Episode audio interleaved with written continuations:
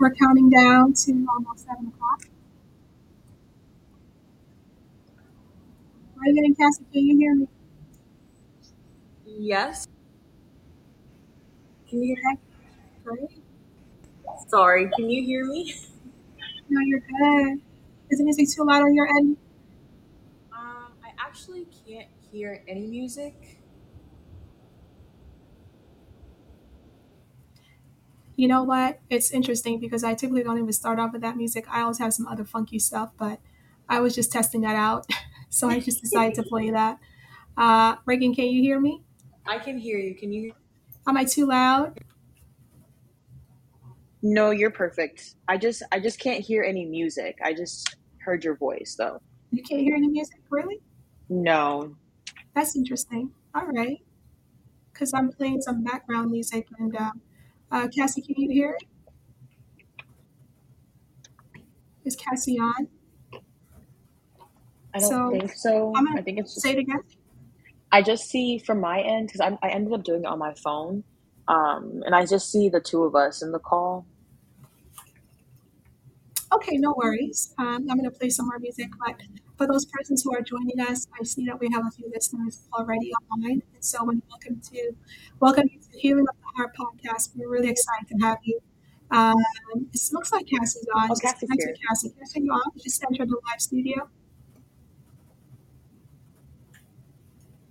Um, so we're waiting for Cassie to log in. It seems like she's logged in, but I'm not able to hear her on audio, so we're going to wait for her to say something. Um, but welcome to those persons who are on. Cassie just wrote in and said hi. Okay, great. Cassie, can you say hi so we can hear you? Oh, sorry, figured out Mike. Hello. Can you hear me? Awesome. Okay, am I echoing? Sorry, can you hear me now? Yes. Hi. Oh, okay. Hello.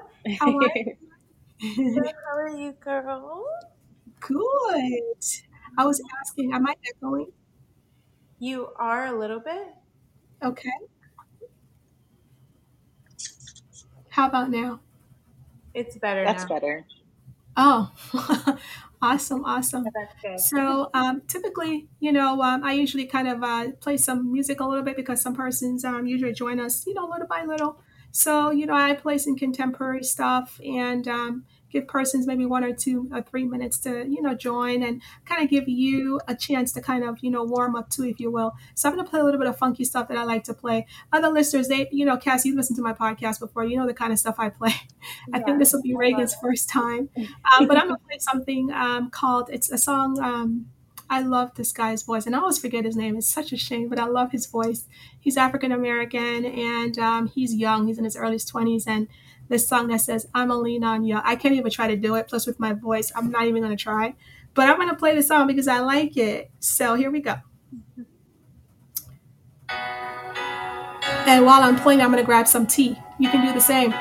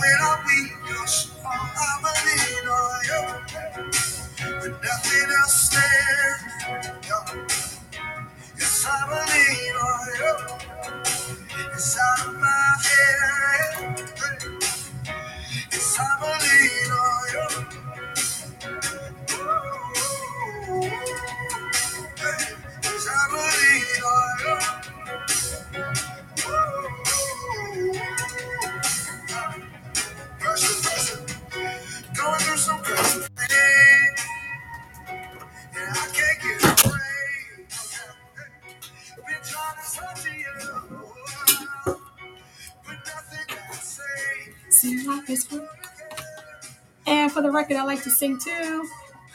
Welcome to Healing of the Heart podcast. Um, his name is Chandler Moore. That's his name. I did not look it up, I promise. I just happened to remember because I love his voice so much. but I love the song. Um, Cassie and Reagan, how are you feeling out there? I'm feeling good. You feeling good? A little nervous, I guess. I'm feeling good. I'm a, I'm definitely a little nervous as well, but you know, once we get to talking, I feel like it just flows. you think you feel a little nervous? yes, but once you get to talking, it kind of just flows. Yeah. Yeah, yeah, yeah. Awesome.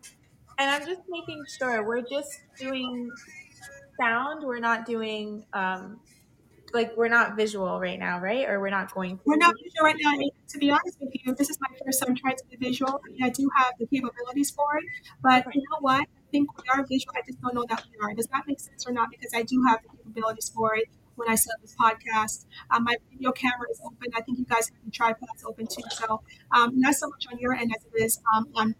Well, no, yes, on all ends, but I have it set up to be. So we'll see how this turns out because I'm not really sure. So I have to tell you that I'm just going with the flow on that tonight. Oh yeah, we don't have to. I was that's what that's fine. This is fine. I was just making sure it was right on my end. All right, so it's 7.06, and I'm to pause the music. That's what I typically do.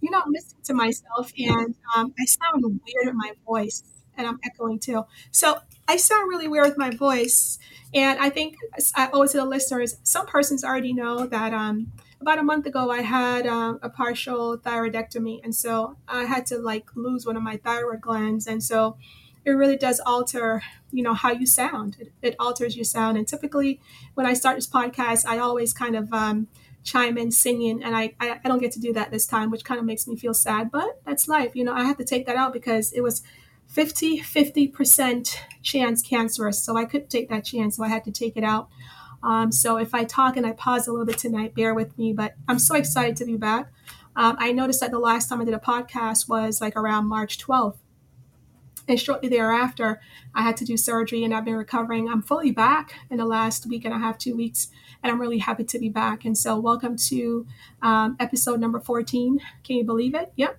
it's episode number 14. And tonight, um, well, this evening, not night yet, but we have we have two amazing, amazing young adults on the podcast, and I'm, you know, every time I do a podcast, I say, "Oh man, this is like the best podcast." I'm going to say it again because I really feel that way. And you know, honestly, I can't take a lot of credit for this happening. At least this episode, I really have to give all the credit to Cassie and Reagan um, because they were very instrumental. I remember when Cassie said, "You know, we should do a podcast." I'm like, "Really?" really? She says, "Yeah, yeah, yeah. I like it. We should do it." And I said, "You know what?" there's another person who talks just like you. And I said, I think it'll be amazing. Let's see what happens. And so this is how this podcast came together. I had really had nothing much to do with it. And I know it just warms my heart to have both of them on tonight. Um, we're going to learn a lot from them. Um, I'm always learning from them. Um, I'm always in a position to learn. So tonight, you know, I'm hoping that, you know, you will learn a lot from them too. Um, and we're going to have fun too. We're not going to have, you know, just like this, you know, humdrum kind of deal, which we never do on this podcast. We always have fun. So I'm going to pause again here and I'm going to play, finish playing that song when I get back. I'm going to kind of introduce myself, although I've been talking so much already. But I'm going to introduce myself for those who maybe join the podcast for the first time. And yes, I'm from the Caribbean too, and I talk fast. I can, so I'm going to slow it down just a little. And by the way, Cassie uh, Reagan, I was feeling a little bit nervous too. Can you believe that? really? Yeah, I was. I said to myself, why am I getting worked up? I'm like, oh my gosh, I've done this quite a few times by now. I've had I've had other guests on the podcast, but like I don't know Uh-huh. why. Maybe because it's such an important topic. Not like others aren't, but it's really really special to have both of you on. And yeah, I think that has a lot to do with why my nerves are a little bit kind of you know working up a little bit. But let's finish playing a little bit of um Moore, and we're gonna get back, and then I'm gonna introduce myself formally, if you will, and then we're introduce both of you. How does that sound? We're gonna have fun, okay? Remember, that's what it's about. Yeah. I like this guy's voice. Did I say that already? Yes, I did. I really do. He has a nice voice. I love his voice. Very raspy. He's young too. Very young guy. Hmm. You should look him up. Chandler Moore. Very talented. He plays all Chandler kinds of instruments. And Reagan, did you play instruments too? I did. I played the violin, I played the baritone, and I played the saxophone. Oh my See? god. Yeah. Right? I love it. Yeah. They were all very fun, but the saxophone was my favorite out of the I three. was, that's what stood out to me. I know I love the sound of saxophone.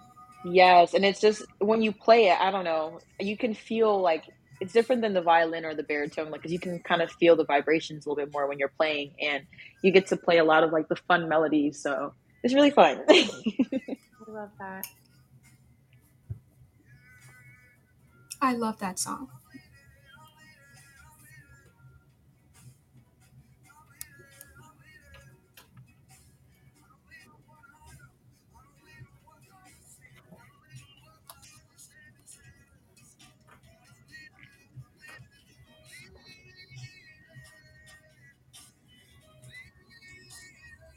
All right, time to get started or trying to continue. So, as I said before, I'm happy to be here. I feel kind of weird a little bit being out for about a month. I haven't done a podcast. It's like I have to get back into swing. Even I was like putting all the equipment together. I was like, oh, where does this go? Where does that go? Make sure the mic works.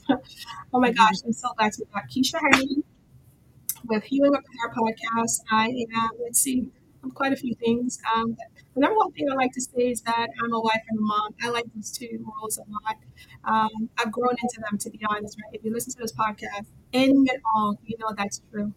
Um, one thing I hate to be is pretentious. That's not one of my qualities. Sometimes I'm a little bit too blunt. But I am a wife and a mom.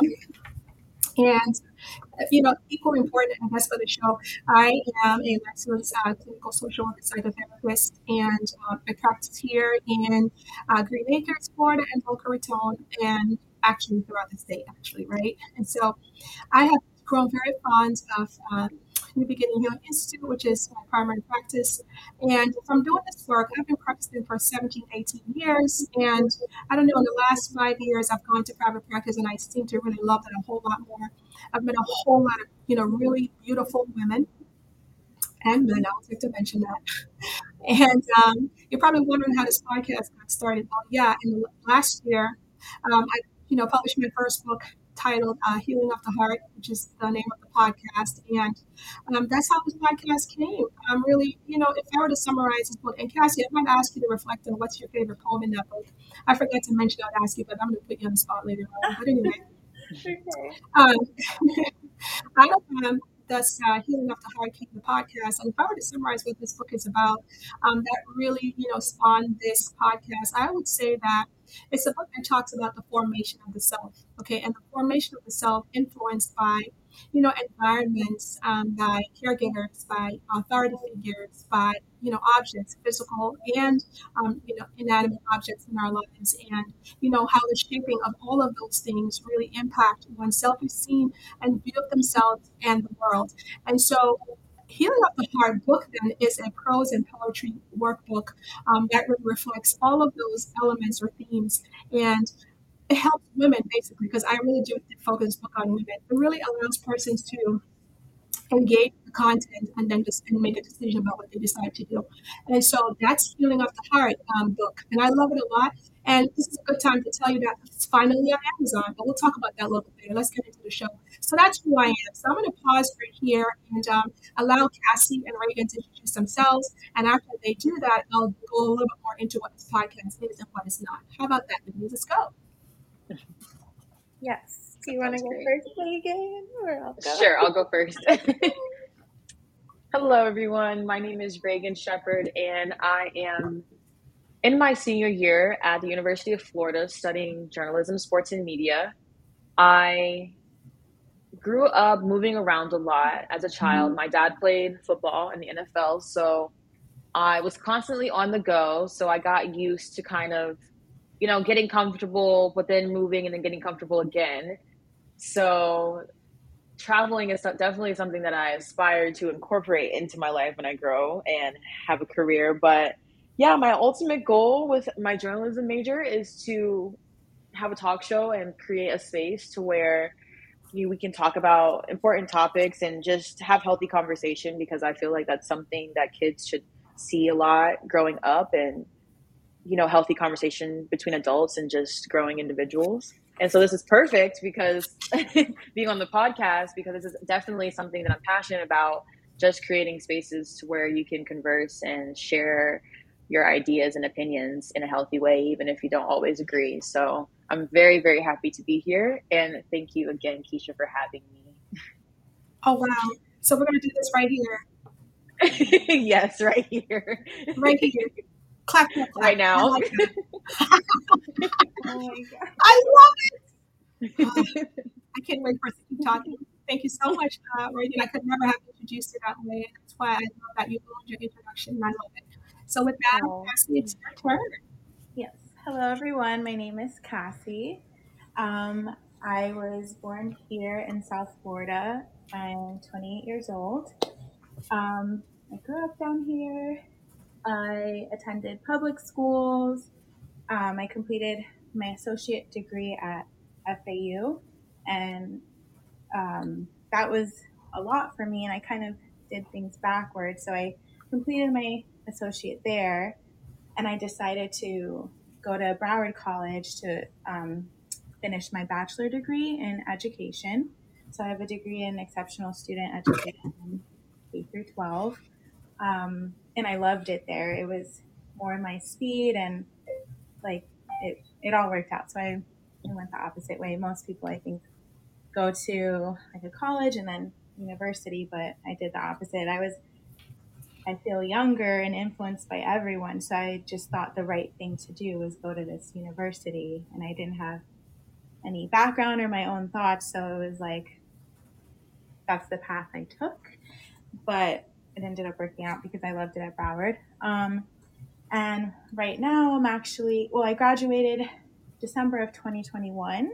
I love teaching. That's, that is fully my passion, but I decided not to go right into teaching um, when I graduated because I just the state of education right now and there's so there is so much to say about that but with what I want to do and the impact I want to have on like kids I feel I can do more of that outside of like a brick and mortar school um, yeah, I feel I can do more of that and have more resources um, without like working the full day in and out. So right now I'm just working in hospitality, um, working on my creativity. I also love model again. Right, I love music. I just love the creative side. I think to just um, build myself and hopefully find my way back to children and contributing to their curriculum. Well, thank you. Nice. I wish you could see my face. I have to work on that. You're breaking up a bit. I don't know. What was I can't quite hear you. Yeah, we can't hear you that well. No. How about now? It's just super staticky in the back and kind of like like a lot of background noise. It sounds like. How about now? It's better. Much better. Okay, very good. Excellent. So I thank both of you for um, your introductions, and um, I see we have quite a few. We have seven persons on um, that are listening, or four four listeners on right now. I can't tell. I never can tell, and I never look at that. And so you shouldn't be looking at that either. Okay, just don't even look at it. Just have fun. Mm-hmm. All right. So you know, I promise to share, you know, about what this podcast is and what it's not. And it's, you know, as a therapist, it's always important to, um, you know, create a space of safety. And this podcast is no different. I do this every single episode because it's so important, right? One of our code of ethics. And so, you know, on this podcast, you know, we talk about a lot of sensitive things, just like the book, Healing of the Heart. That's a very, you know, I've had a lot of comments about that book. That's a heavy book, or wow, or I just heard a lot of things. And so, I get that. You know, um, this podcast can sometimes feel very heavy. It can be triggering. Listen, you know, when I was in graduate school, I was trained on, you know, you're never not going to be able to trigger someone. It's just not possible. So, because of that, then, if this material or content becomes too hard, you know, stop listening. Like, literally just stop. Um, as a matter of fact, we're going to plan ahead of time that if this gets too heavy, that you're going to take a walk outside. You're going to do something that's distracting, maybe play some music, do something that's totally opposite from what we're doing right now and so maybe you want to listen with a friend or somebody else. I don't know. But whatever you need to do to keep yourself safe while we're talking on this podcast, that's what I encourage you to do. So that's the first thing, safety, okay? Um, so what is this podcast is? What this podcast is, it's giving you a chance, um, as Reagan said, creating safe space to talk about important topic, topics and subtopics. I still talk over my words with um, with um, my my throat. Um, anyway, and so that's what we strive to do. It's not a place where we point fingers at anyone. That's not what it's about because then that's not that's not healing, right? That's actually just recycling you know like toxic things but what we do is we step back and we look at things we talk about things and we ask questions and from there we become curious and really become investigators and so then we can provide ourselves options to change so that's what this podcast is and what it's not and so what else I want to cover? Yes, you know, when I do this podcast, sometimes people write in, they ask questions and, you know, um, what can I do with this or where can I go with that? Same things, you know, possible here. Um, you can, chat, you know, chat in or, you know, email uh, if you want to follow up, that opportunity is there too. Because again, you can't open things up and not provide space for you to continue to work through things. So, you know, healing of the heart, um, we're here, New Beginning Healing Institute, so we're here. So, with that said, we're going to pause again. We're going to play a little more music real quick, and then we're going to come back and then we're going to really just jump right into this podcast. So here we go. What am I going to play next? I don't know. You know what? I found this funky song. My daughter says, Mom, that's so corny. She said, You should not play that. But because I am crazy, I'm going to play it anyway. How about that? Here we go. She's, she's Kyra is 17. I often talk about her on here. And um, she says, Mom, please don't do that. She's listening right now, I'm sure. And I'm going to do it. I said, this is for the young people. She says, Mom, they're not going to like it. I'm doing it anyway. This is a contemporary artist. Um, I wouldn't quite say, I mean, I don't know what to call him, but I like I like his lyrics. This is, you know, the topic tonight, Caribbean culture. I think this fits right in. So listen to the song. It's really cool.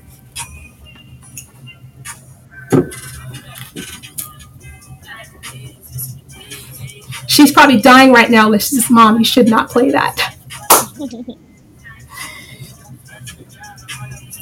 so, ladies, while I play this, uh, you know, crazy song, as my daughter would say, I'm going to kind of, you know, as we come back in, we're going to just jump right in. So, you know, I know you're ready and we're going to have fun. Yes. Yes. I'm super excited. I can tell. I just wish I can see your faces. Oh my gosh. I'm equally nervous. I'm like... You're both nervous, and you know what's going to be interesting when you play this podcast back? oh, I thought of it already. when I when I listen to the podcast back, I'm like, did I really say that? Oh my gosh, I was really fired up. Oh my, did I really go that deep? Yeah, I mean, I go back and I listen to the podcast. I'm like, but but you know, that was a good podcast. It was authentic and it was honest. Yeah, and that's what I strive for. So that's what we're gonna do. And you know what? I, I really shared this podcast with um with a younger platform uh, with your age group. It was really important. And um, so I know that it's gonna be downloaded and persons are gonna be listening to this. So we, we really want to connect with persons who um, are closer in age to both of you because this is important. So yeah. Yeah, I made sure to do that. It's a big deal. Can't wait to hear my daughter says, "Mom, you really played that." All right, so let's go. We're gonna fade this out. All right, all right. So let's go. So here's the first question. You know, so let me just share a little bit about um, the topic. So, emerging adult Caribbean culture, mental health. So, I think it's only fair. Persons are asking, well, why Caribbean culture? So, I think it's fair to start with maybe you guys want to share a little bit about your background. Like, you know, how do you connect with the Caribbean culture? What about you and your background is Caribbean? Do you care to start with that? Yes. Um, I guess I'll go first. Okay. So, what comes to mind for me first? Um, well, I, wrote, I actually wrote down some words. Um, we had a chance to kind of discuss what we were but um, when I came across this question, some words came to mind and that I would relate to my culture. So my both of my parents were born in Haiti. I was born here in South Florida, so I'm first generation. My God, my voice is leaving me now. It's okay. Um, but yeah, some words that I would associate with my culture are festive, um, very family oriented, um, like, like what's the word? Like we take, we show um, like someone comes over, you're a good host, but that's just kind of like your demeanor with everything. You make sure that, um, like if you do something, you do it well, and and if you're doing something for someone, you, you do it in the best way. Like you you cater to people. I guess that's what I would say. So that's what comes to mind when I think about the Haitian culture and um, things that stick out to me and what I reference with my family. What about you, Reagan? Any So, sorry, I can't. You were fading out a little bit at the end. Um, Sorry, but should I repeat it? well, Oh, yeah. just repeat. Yeah, please let her, let her repeat the last part. I would, yeah, I'd, I'd, I'd appreciate that too, and for our persons who are listening. okay. Was I whispering? Is that why I tend to do that when I'm nervous? Okay. Um, so I was saying that some words that like came to mind when I thought about the Haitian culture and how I relate to my culture are just the festivity of it, um, the fam, the family how a lot of family, lots of parties, and um, the last thing I said was just how we cater to people. Mm-hmm. I didn't know if that was just my family, my culture, like you know, like I don't know what to attribute it to, but I would say because I've seen like um, the elders in my family act that way or treat other people that way, and I, the word that comes to mind is cater. Like, and Cater. yeah, like when I, at least for myself, when I'm doing something for someone, I I like do it in the best way, I present it in the best way. There's something that stuck out to me. Okay, thank you for that. Good. And I kind of I can understand where you're coming from when you say that. Um, I think a lot of maybe like a nurturing and like they give like a nurturing sense, like a nurturing energy. Yeah. But um, for me, so my only my mom's my mom's side is Caribbean, um, and her family they're Cuban, Haitian, and Bahamian, and her. So when it comes to I guess the influence that Caribbean culture has had on me, growing up, I did grow up in Miami for well in South Florida for part of my life, and but not for my entire life, and I think that played a part as to how much I was exposed to because all of my mom's family lives in Miami, and you're only really you only really get a chance to experience that when you're you know there firsthand with everybody. So being that my dad was playing football and I was moving around a lot, I definitely I, I grew up always far away from my grandparents, kind of until we would we moved down there, but we didn't stay for long. So I feel like my mom kind of had more of a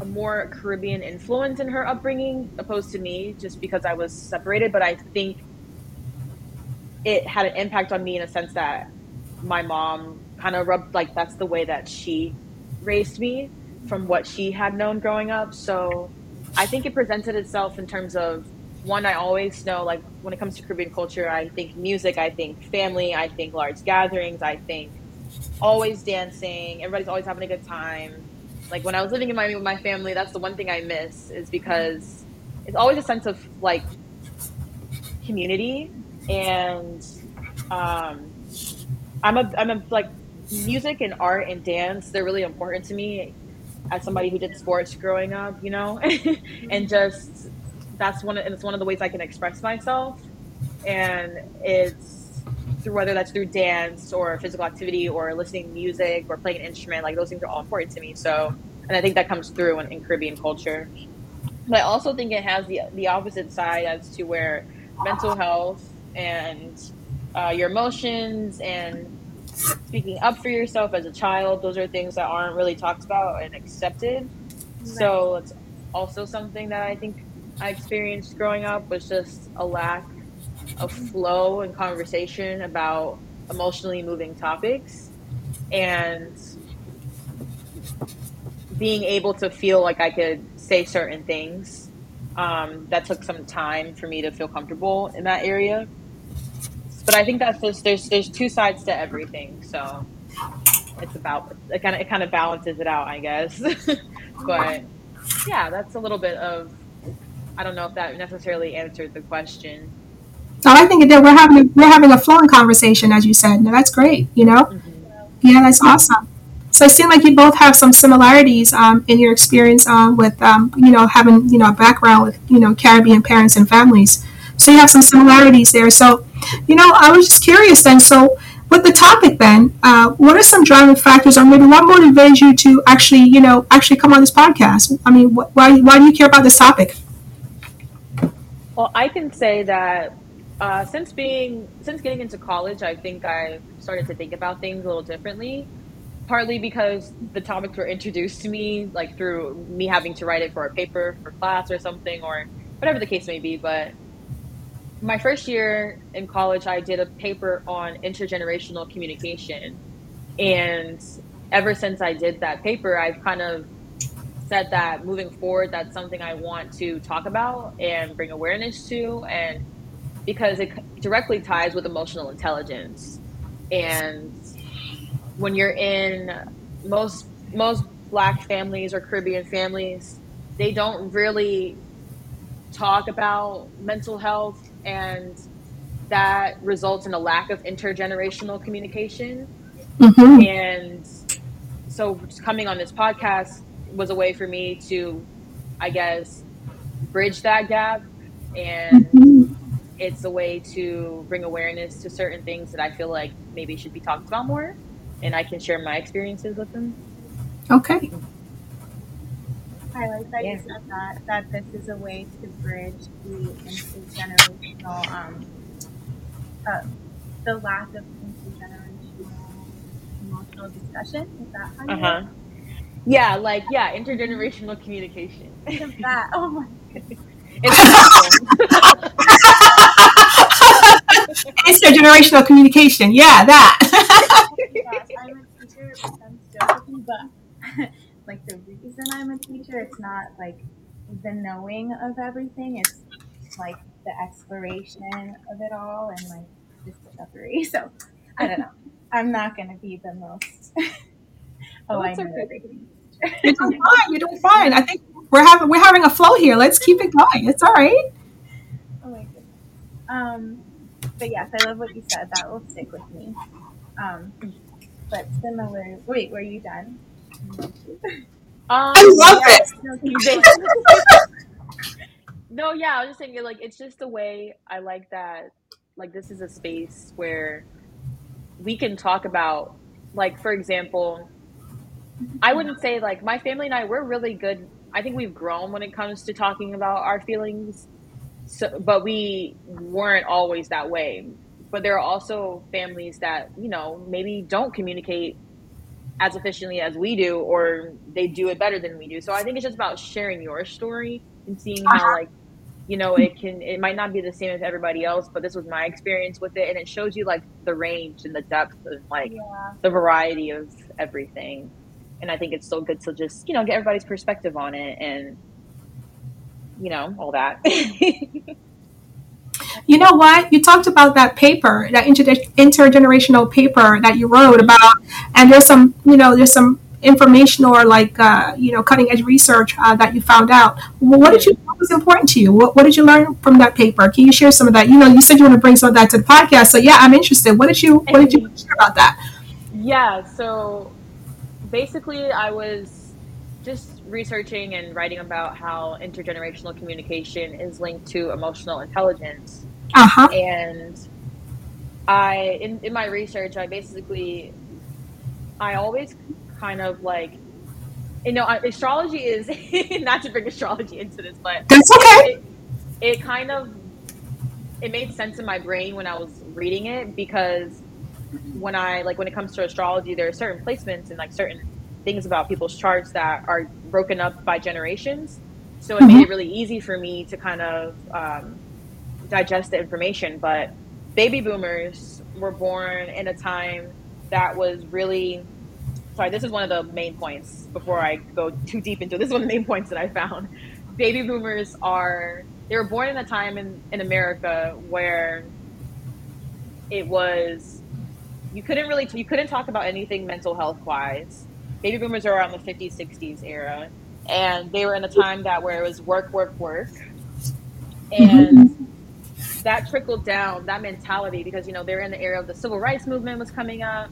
And people were fighting for their rights but also just fighting to be to provide like put food on the table. So there were a lot of different things going on in the world coming off of the world war ii and all those things. So millennials most baby boomers had children who were millennials.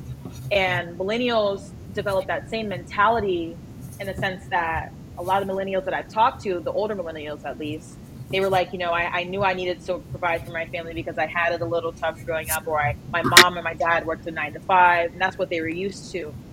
And these values kind of just trickle down and down. And so if you don't have this communication, you're not really going to understand what was learned, and you won't be able to talk about how maybe things are different and how they've changed or how they're still the same. And so for us as Generation Z, you know, a lot of us have parents who are millennials because just of how the thing how timelines played out. That same ideology is affecting us. And i always say it's not a coincidence that a lot of gen zers have anxiety and are struggling with all these things.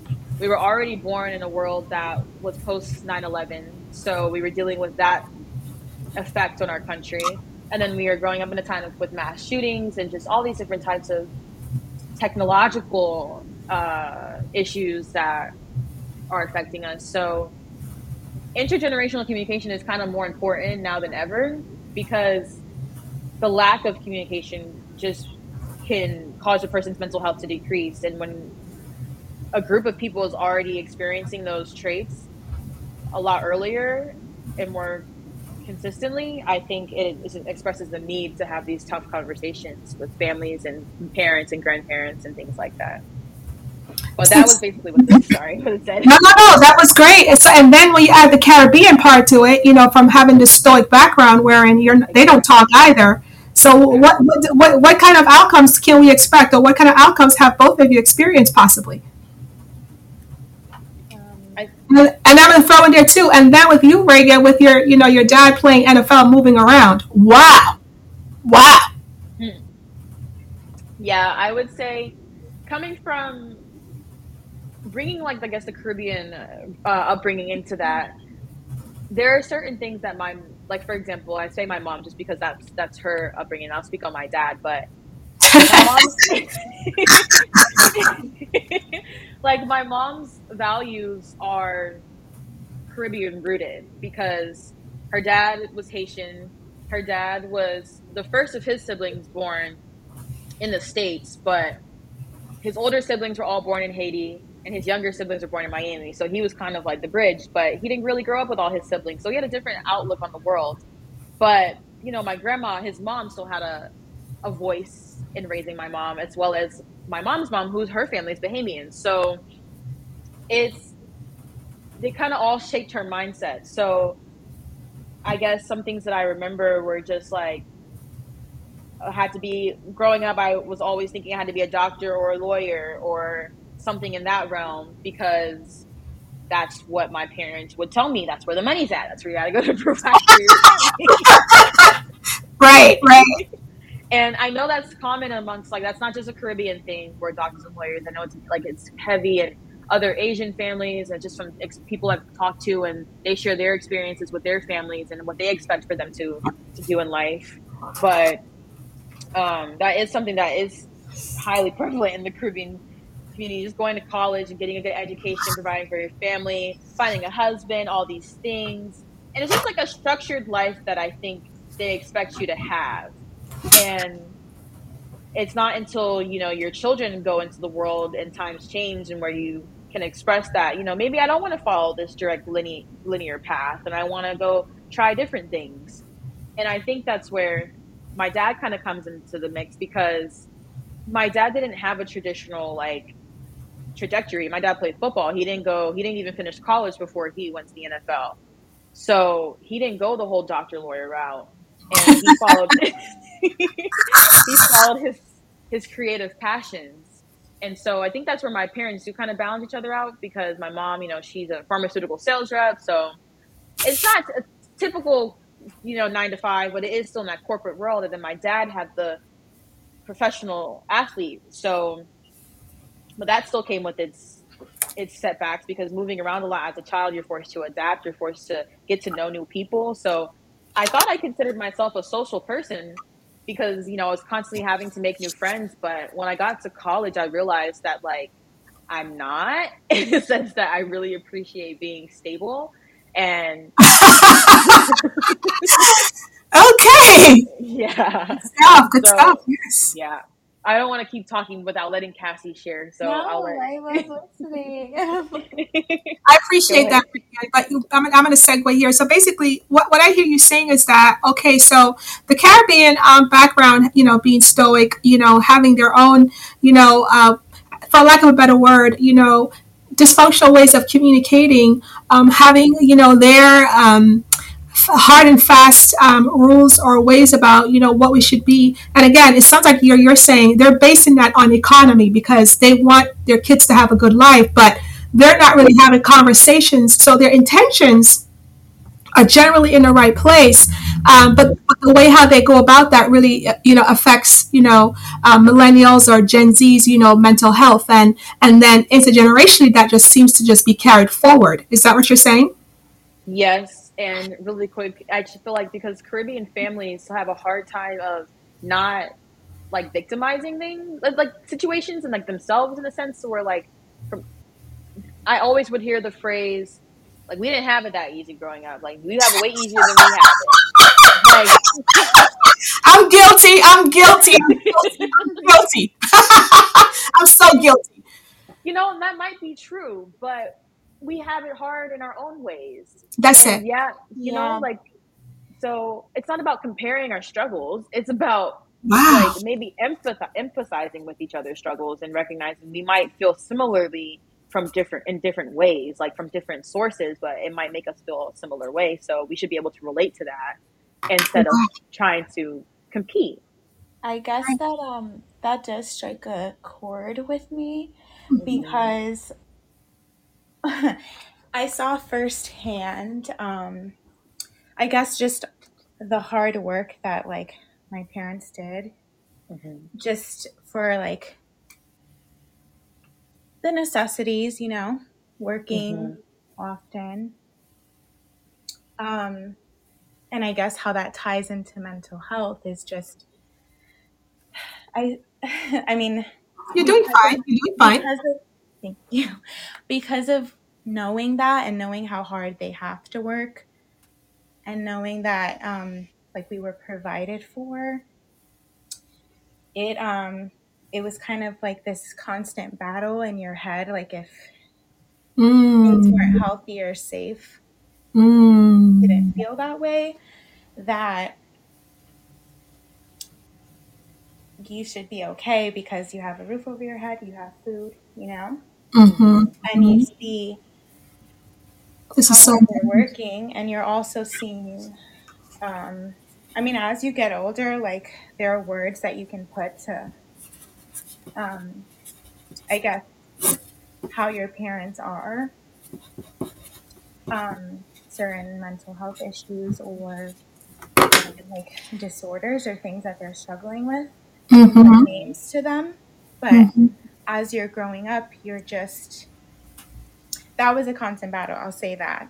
Um, Mhm. in the caribbean household knowing how hard they're working um, but knowing that the environment's still not like not healthy but you're not allowed or able to say that or feel okay with, with saying that because i mean you have what you need right Suppo- right. You, oh, wow. That's profound. and and as a child it's like you know that and you feel like the stress of that like you know that they're working very hard i yeah i don't want to repeat myself but i'll You're just doing fine. No, repeat it. Somebody might want me to hear that. Repeat it. yeah that's just a major thing because as a kid like you you um you feel everything You do. yeah i'll say that and you see everything Mm-hmm. so um i'll just say that That's cool. Now, you know what? Eh, See, see, right here, it goes to show you that no two persons are alike. okay? Uh, because you're both, you know, have a Caribbean background and um, influences, but it's influencing, you know, it has shaped your mental health in, in different ways. And you can hear that coming across. You can hear that. You can hear the um, the, the diversity in that, um, and it's important to be able to say that. And it's important that you know, like listeners hear it. Um, other teens and you know, emerging adult. Like I like that word emerging because you're emerging, right? Uh, and what are you emerging from? You're emerging from a lot of stuff that you just said. Can you imagine? you're emerging from a, a lot of things that you just said, and with this emerging, right? You know, how does that? So that takes me to my next question. So we're gonna pause here for a little bit. We're gonna play some music, right? And we're gonna like just recollect a little bit. Maybe it's a good time to get some water or tea. Reagan and Cassie, you guys are doing an amazing job. I mean, tremendous, tremendous, tremendous. Um, people are still joining um, the, the, the podcast. If, if, you look, well, don't, I told you not to look. I told you not to look. I'm saying, oh yeah, look. But I'm gonna play some. This is a, a song by John Yardy. It's called um, it's called uh, Friends and Family. It's again, I think he's from Trinidad and Tobago. I'm gonna play that so you guys can take a little bit of water break or um, uh, tea, whatever you want. So here we go. Three minutes.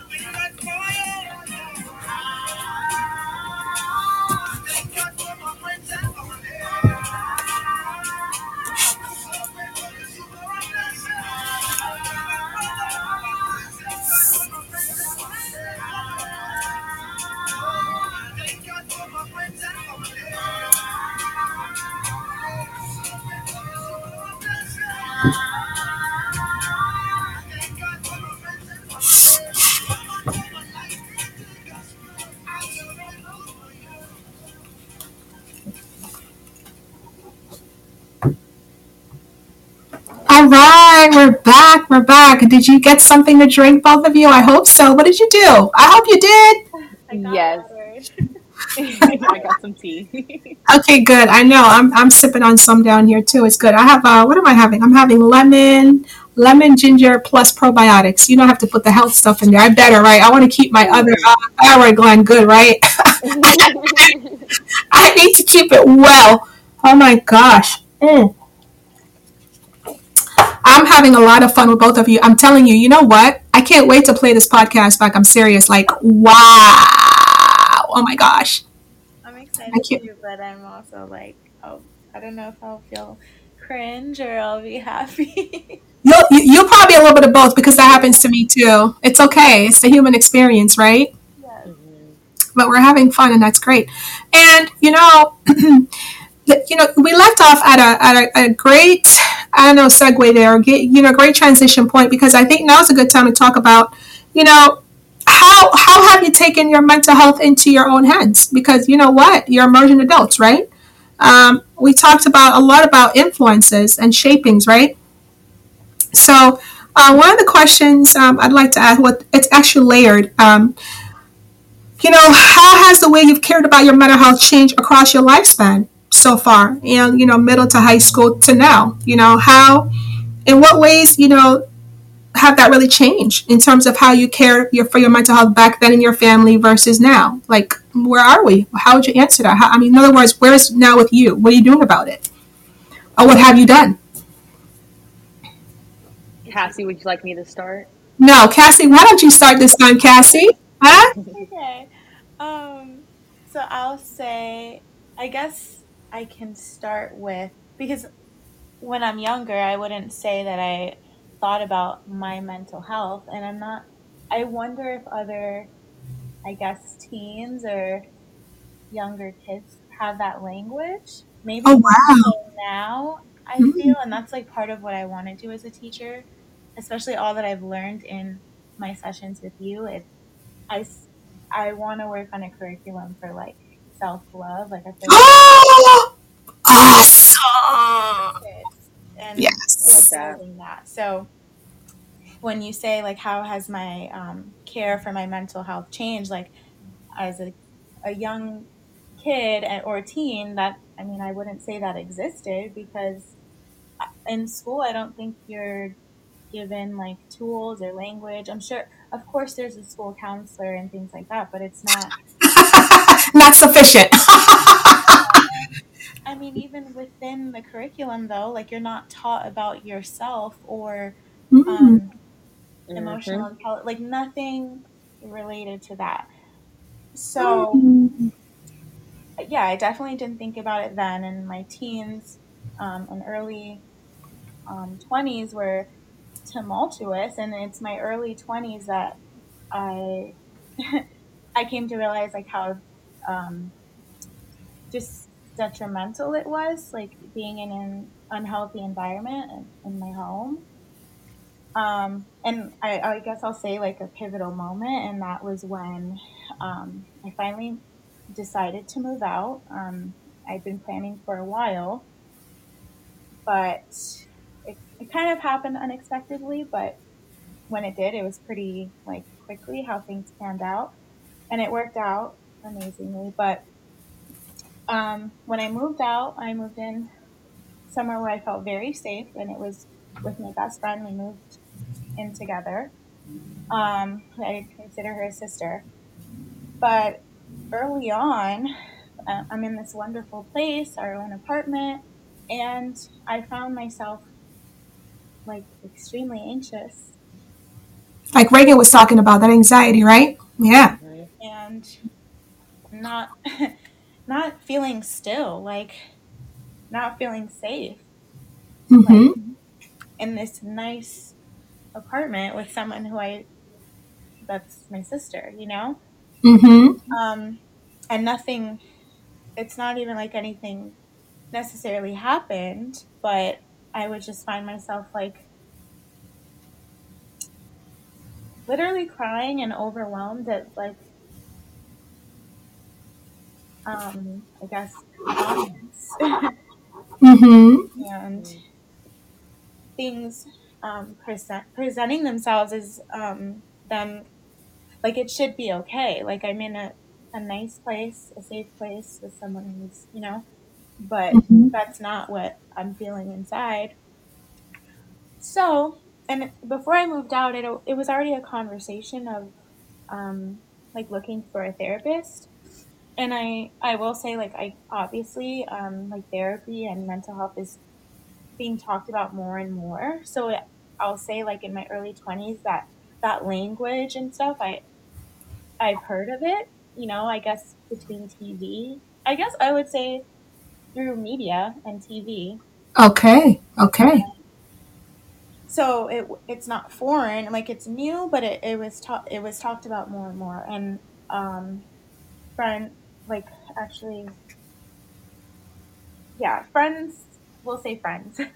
hmm um, they referred me to who they used, and they were referred by a friend Okay. for, for therapy. So that's how I finally like um, like you know honed in and found a good therapist. And I was trying from when I still lived at home, but when I moved out, it's when it was just like necessary and hmm came together. So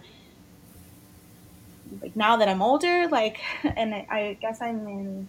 It's been a few years now that I've been doing or having therapy. Um, I'll say like how it's transformed is like even if financially it, it seems like unattainable in in the moment, I make it a priority because um, like anything else, like you know, it's it's your health, and I realize the importance. So no matter what's going on, I make sure that I can like commit to this. So I'll say that. Wow. So you, you know, in your early 20s, you heard about mental health, but in schools, you're like, there is no language, there's nothing for it. Yeah. Nothing, right? And that's interesting. So, you know, just think about the research that Reagan was talking about, and then you you gave you know additional you know um, lived experiences to go with that, and just think about how many other teens or you know adolescents um, have experienced and are currently experiencing that when there's no really there's no meat and potatoes to this in schools. And in the homes then um, there's this misstep um, with with the, with this really segment of the population then that really does not have a buffer so to speak. Uh, and you're saying hey that stuff is pretty um, it's pretty impactful basically. Mm. even when you moved out you're saying it, it follows you if you don't take care of it. Is that and, and like that's what you're saying. Wow. Okay got it uh, reagan how about you Yes. Really quick before I get into my um my mental health journey, something that Cassie said about like you know how we like don't learn about these things in school and things like that. Um, it made me kind of like the sentence formed in my brain, and it's like our education system doesn't analyze American history; it just teaches it to us. wow And like we need the analyzation of it. Like as kids we don't need to just know like this is what we did. We need to know like why it was impactful and like yes. why yes. it matters and like what you're hmm supposed to do with this information. And i feel like they just tell us as students go do your own research but that's hard as 14, 15, 16 year olds to go who they're telling you to go read this extensive in-depth article and wow. like make sense of it your own like we need teachers to analyze it for us. And i guess part of that comes with sharing your own personal experiences in the world and maybe that's why they don't do it because everybody's experiences are different and maybe that would be a little bit biased in the way that teachers are analyzing information. But i do think we need a more i guess analytical approach to school sometimes instead of just telling us oh yeah this is what we did and this is where we are now.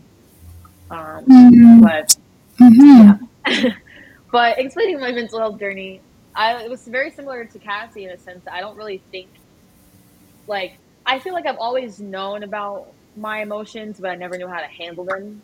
And i was just kind of told to suck it up. I think the first time i experienced like anxiety and knowing that i felt off was when i was doing gymnastics. That was my first sport growing up. Oh wow. Okay. Hmm And I would notice, like, you know, I would get super, starting the, the night before, I would get a weird feeling in my stomach and I wouldn't want to eat dinner nor breakfast the next morning. And I wouldn't be able to eat until I finished my competition. And, you know, I just took it as I'm just really nervous, just really anxious. But that same feeling transpired into other areas of my life and because you know i just dealt with it in sports i just dealt with it in other areas of my life so i didn't really think about it my mental health at all like with school i would never i would always put school first no matter how it was making me feel. I wouldn't really like to have certain conversations because my anxiety would get the best of me. So ultimately it prevented me from having the difficult conversations that i needed to have as a child growing up. Um, whether that be because I didn't feel like I could talk about it because of my anxiety and just being nervous and just never having had a had to do that before, or it was because I didn't feel comfortable in my environment. But when I got to college, after going through just a lot of changes, I was, you know, I went from being a student athlete to not being a student athlete to just being a student.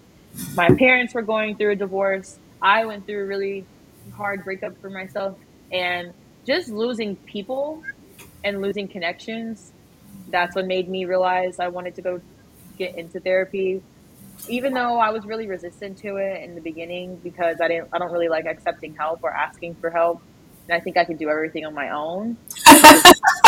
That's a big one. because it's fulfilling. Like, you know, I do like to know I've accomplished something, but I also had to recognize when I might need help sorting through things. And I also realized just like part of one thing that I feel like I didn't shed light on enough about my Caribbean upbringing is just, and I said it earlier about community and family, but I really need that, and that's something I really miss. Like just having my family and just and it, it didn't even have to be anything. It could have just be a normal Saturday. It doesn't have to be an event or anything, but we would just always be together. And I miss that camaraderie when I got to college, just with my family, with my friends. I was always a part of a team for some sport or something. So I realized I needed to talk to somebody about how all this was making me feel and how to be okay with being alone and opening myself back up again because I feel like COVID kind of put me in a box a little bit. So just all those things combined. But I feel like I only really started caring about my mental health within the last three years of me being in college. Wow. And yeah. Mm-hmm. And I guess I am curious then, um, because we're, well, did you share your age? Do you mind? Wait, what'd you say? I said, did you share your age? Do you mind sharing your age? Oh, I you know when I introduced myself, I totally forgot about that, and I just thank you for reminding me. oh, I love it! I love it. I'm 20. I love I it. know. I forget. Like, I just since being in college and just all these things, I'm realizing like I forget. Like I have to learn how to properly introduce myself and just the things that you have to. You did great. Right, you did great. That's the only thing that you know you didn't say, but that's okay. We can ask. Hey, we can still. Hey, whatever we don't know, we can ask, and you're allowed to say or not say. Right there, you go. Yes. That's cool. But I am 20. I started school, and honestly, this is actually, I'm glad that you asked because it is something that's mm-hmm. shaped me. I started school a year early uh, in New Jersey. I started kindergarten at four instead of five, so I've always been a year younger than everybody in my grade. And it didn't matter to me until I got to like middle school, high school, college, where people started talking about it and would make it a point or make it known. And for me, that was a little difficult because they're just things that you can't experience until you're a certain age. And when everybody around you is at that age and you're not, it's a little frustrating. You know, I was I was last when it came to you know getting my license and then you know turning 21, turning 18, just all these things I was always last to do, and mm-hmm. it made me feel a little bit left out. And my parents were saying like you know, of course I definitely I wouldn't change anything because this shaped me and, and I resonate with the people that I'm around now. But in retrospect, they were like, maybe we wouldn't have done that because you're kind of like in two different spots. Like, even though a year is not that drastic, it can be in certain situations. Correct. But yes, that is true. hmm hmm And so it did bring some challenges, but I think it, you know, I'm grateful for it. I, I appreciate it. And I kind of see it as I got a head start to life a little bit. But it also has its other side to it where, you know, I'm graduating college when I'm 20. Now I haven't even, I won't even be 21 when I graduate college, which is an accomplishment, but it's also, you know, I'm going out into the world a lot younger and I'm not as experienced with certain things, um, which is okay. But, you know, it just has its pros and its cons, but I'm grateful Absolutely. for it all. And you know what? Speaking about grateful, this is a good time because we're almost finished. But you know, so you've been working through your impacts, both of you have, and I was just wondering then, you know, maybe one or two things or three things, you know, three bullet points. You know, what have you learned, and what would you want others listening to know? Right? You know, what have you learned from working through these mental health impacts? you know, sharing so eloquently and passionately about your own experiences and not just personal, but um, just environmentally. You know, um, how have you? So, having worked through these, rather, you know, what have you learned? You know, about yourself, or what just you know, and you know, what would you want others listening to know? But notice how I asked you, what have you learned about yourself first, because that's really important. Um, it takes a lot of courage to come onto this podcast and talk to others about this, and staying true to both of you, your passions about wanting to make a difference and want to change that. Um, I really commend you for doing that. So that's my last question. Um, what I learned about myself. Hmm. Um, is something that is there something that comes to mind for you, Reagan, off the top of your head? I don't know. Um, yes. If you want me, are you still thinking? Do Yes, you want me- I'm still I love this. so one thing that I've learned about myself, or I guess I would say learned, but also embraced. Okay.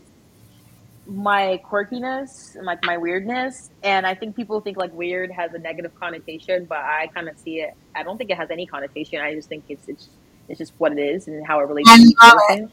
I love it. All, my daughters listening to this podcast. This is awesome. Yes. But like I'm I'm I'm quote unquote weird and like quote unquote nerdy and I as an athlete they you, they kind of make you think like you have to be like a, a studious or an athlete but you can't be both and that was something I struggled with despite having I feel like friends in both sides because I related to both it kind of helped I struggled with like understanding myself at times and embracing who I am and since being in college I've started to embrace my quirkiness and like I you know if I do something that might be weird to somebody that's okay because I like it or like it's it's it makes me feel like I'm being authentic and true to myself. Um I love that. Can I, can I just clap here? I like that. Applause. Woohoo! I love that. Yes. I love Like that. I just just to give an example, like I just I research a lot of like weird things or like I I just do I like to know what I'm talking about. So I'll go down like deep holes of like you know alone. You're not alone. Yeah, that's so weird. I, I I always tell my friends I like I'm very much about resources like as a Mhm. teacher and sometimes it's not that grand it's very simple and I'm the same way as you I like to know I just like to know the ins and outs Right. and honestly I use YouTube for a lot of like I love it. no, day-to-day like research or um, Uh-huh. no Mhm. that is like a, a jump up main like a jump off point especially with like vlogging and stuff like anything could be like negative but i use it to like say just someone's day in the life vlog like you can learn like how they go about their day or where they Right. things you can do or just i feel like it's introspective it's just all what you I agree. I have I YouTube is my best friend as well. Like I'm always on YouTube when it comes to anything. If I need to know, I watch YouTube video yeah or I just go on that deep dive. Like it recommends another video. I'm like, oh, so like I I like literally know about every single dog breed. I watched this show called like Dogs 101. It was in depth like 20 minutes about each dog breed, and they would had like three seasons, and I watched all of it. So this is an example. I love embrace the quirky, okay? I love it. Here we go. Woohoo! I like that. I love this. I love, love, love, love what you're talking about. How you're embracing, um, in spite of all these other, you know, negative, you know, um, overtones or you know difficulties, um, uh, whether it's from you know your your background, whether you know it's cultural or um, or you know um, occupational. I mean, just different things that we've talked about tonight. You're embracing yourself. That's what you've learned that you can embrace yourself. Yes, you can. That's important. That's important. Um, and you know what? And I, I'll ask you one more question, um, Reagan. Then I'll ask Cassie the same. So, our listeners, because they're listening, um, I'm, I'm thinking some parents are on too. Uh, what would you want them to know? What do you want to say? Especially if they're raising younger teens, you know, younger ones coming up under like under your guys' age group, or even you know. So, what what would you say? Maybe teachers are listening because people do download this podcast. So, let, let's just like let's just land it. You know, what you want to say? Cassie, you're a teacher. Okay. I, Uh, oh. Wait, is it Um, me or Cassie? Go, oh, go ahead, Cassie. Well, okay. I guess let me start with the first question. Oh, you said, what did I learn about, or what have I learned about myself? yeah, as you're taking care of your mental health, what have you learned? Right? Interesting because I feel like I don't have any, nothing solid like pops up in my mind as to like, oh, I've like worked through this. but um, I guess I'll say this like with trauma or um, mental health, like it can go one of two ways, and it could, I guess, cause someone to be like boisterous or negative or mean to others, hmm but it can also have, or it can affect you in the sense that it like makes you um, like less of yourself. Like you feel like you have to be less of yourself, or you don't consider uh, like you don't stand on your own feelings. You're constantly battling and considering um, Mm. others, their thoughts, their feelings, because you were like in a chaotic environment, or at least I was. hmm So, um, Cool stuff. yes, that's like a major thing that sticks out to me. I guess that I'm still working through. Just the fact that the way that this has all influenced me has like um, I'm still working on being like certain of myself and Absolutely. that being the only voice.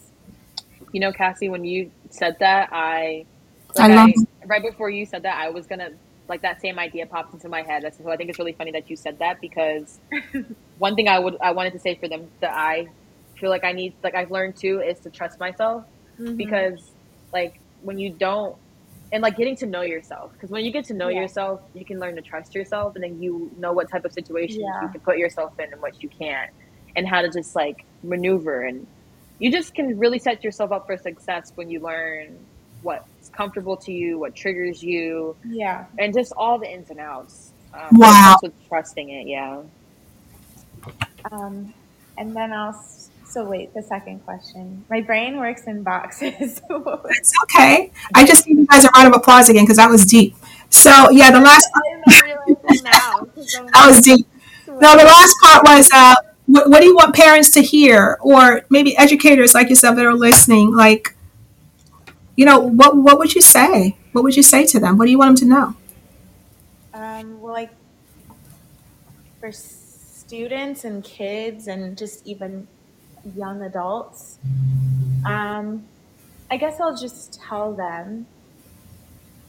Like I feel like other generations always have something to say about younger generations, or Oh yes. and there are a lot of um, I guess things that you can point out that are like negative in our generation. Um, this just comes to mind. Maybe you'll say music and maybe how de- depressing or negative it sounds. Like I know there's a lot of like younger artists. I guess I'll say early twenties, not even like my age, twenty eight, but um, like the music is like very depressing and I don't know. Maybe you would point out and say negative, but that I feel like that's a reflection of of um, like the relationship between our generations and like Uh-huh. what Reagan was saying. It's like there's something to learn from that. So what I'll say for our younger generation is that at least like it counts for a lot that you're expressive in Mhm. your feelings because I think we're learning that prior generations weren't able to or weren't as expressive. Didn't even know how to be because they didn't know themselves. They weren't taught you know? That's in, the whole idea of self is like a new concept. Or Mhm.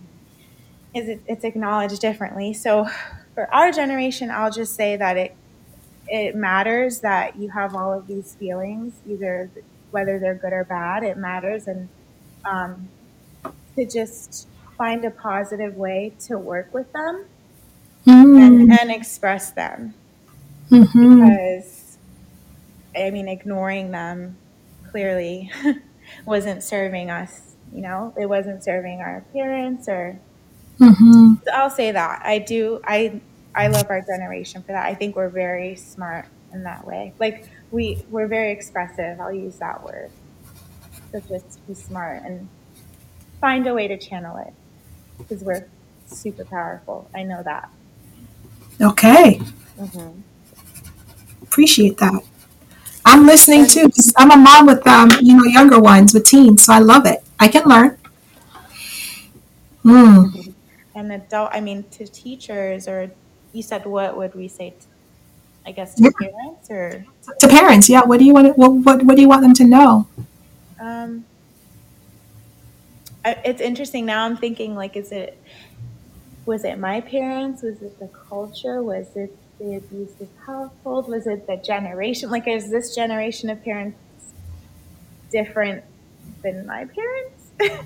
That's a great question. That's a great question. Wow. already i'm sure they have like i said the more language and more like reference through media and just everything as far as mental health goes than like previous so i wonder what i would tell them i guess just listen listen and Listen. feel, Just listen, huh? Okay. feel your children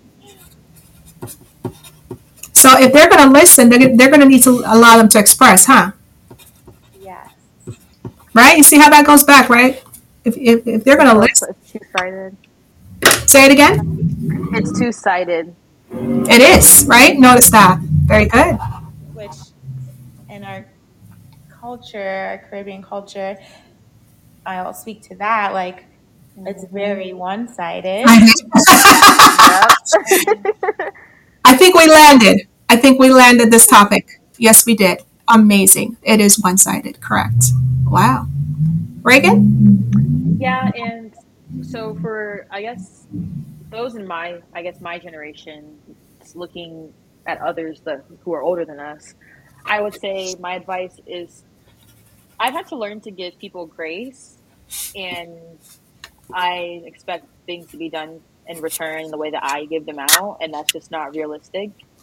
And I also had to recognize that, and I guess I'm just speaking to like when people quote unquote disappoint me because I, I guess that's one thing I, I guess I'm always like growing up I was really disappointed with certain Uh-huh. things That's right. because of, you know I'll say I'm expectations that way right now, where it's carried through, like, I guess being younger, but I'm recognizing it now, like the disappointment.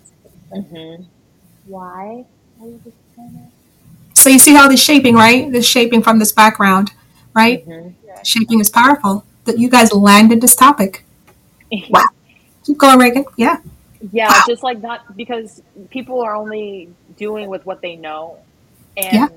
like also because just giving an example like my mom like having me she had me when she was 20 my dad was 21 and can like i'm 20 right now so i can't even imagine having a child right now so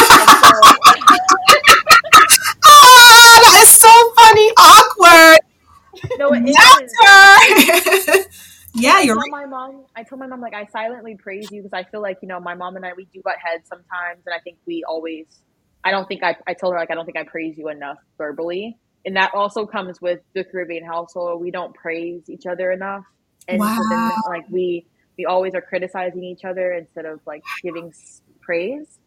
And I Mhm. told her I was like I silently praise you a lot, and I should tell you this more because like Mm. I'm your you know I would be having a child right now if I were in your shoes, and I just you did a great job, and like yeah there were mistakes made, but that's just this is where grace comes into play by you know Mhm. recognizing they were doing the best with what they knew, but it also goes in hand with the other way around, and what I would tell those who are older than us, looking at younger generations, be open to hearing us out and not just saying, "Oh, because I'm older, I'm right and you're wrong," Wow. and hearing where we're coming from. Because I had this talk with a, another friend just recently. Like, we're all growing and learning in this world together.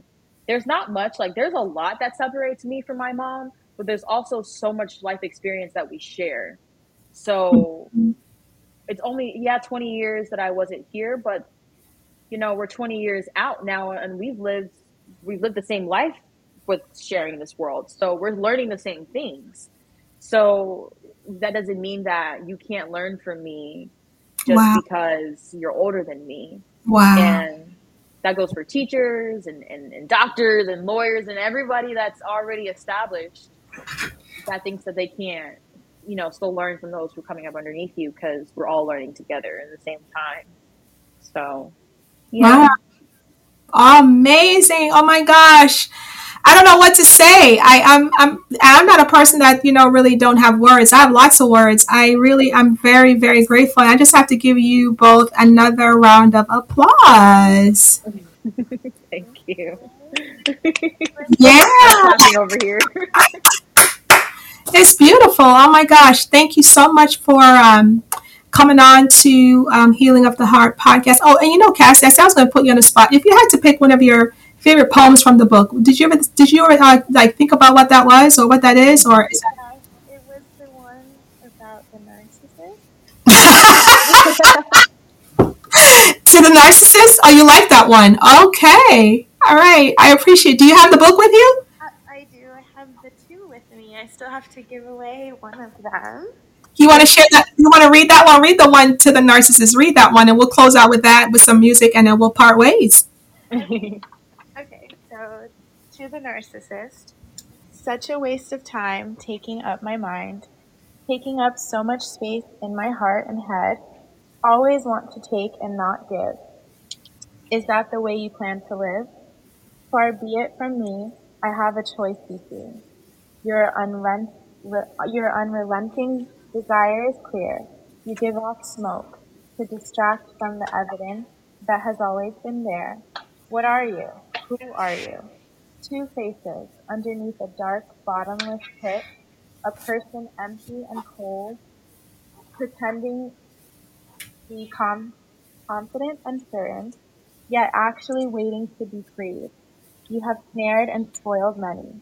Wow. Just one more, just one more, you tell yourself only to remain in the same prison of selfishness, jealousy, and shame. Yet you're unwilling to change and free yourself. Thank you. Thank you so much for reading that. I appreciate it. So that's your favorite poem. It's interesting. Quite a few persons actually some of that's their favorite one in the book too. But so I, I go ahead. Have more time with it. Like I'm very sporadic with like things that I'm like this is art. Your book is art. I love reading. I love writing, but I've read it once, and I feel like I need it. And I need to read it more times. And I know I know there's more than one. That just stuck out to me. But I'm already looking at the unknown, and it's reminding me I love that one too. Okay, I appreciate that, and um, thanks for sharing um, your favorite poem and and the other one that you're contemplating. Um, I appreciate the feedback and those who are listening too and um, you know that's again it's always efficacy for me it's always you know you know given back to me as well and we know what works and and you know what resonates with the person's heart because that's what i'm going after is the heart you know changing the heart healing of the heart right you guys landed that again so thank you so much for coming on to this podcast. Um, it's going to be, you know, you can download the podcast. And for those who are listening, um, who listen from, you know, because we are on every, you know, every other week. Thank you for listening to this podcast this evening. And uh, yeah, we're gonna we're gonna close out with the song. And I don't know what song am I gonna close out with. I think I'm gonna go with one. I'm grateful. How about this one? Oh, I like. Grateful. I can't sing anymore, guys. I hate that. But we're gonna close out with this song. Tell me what you think.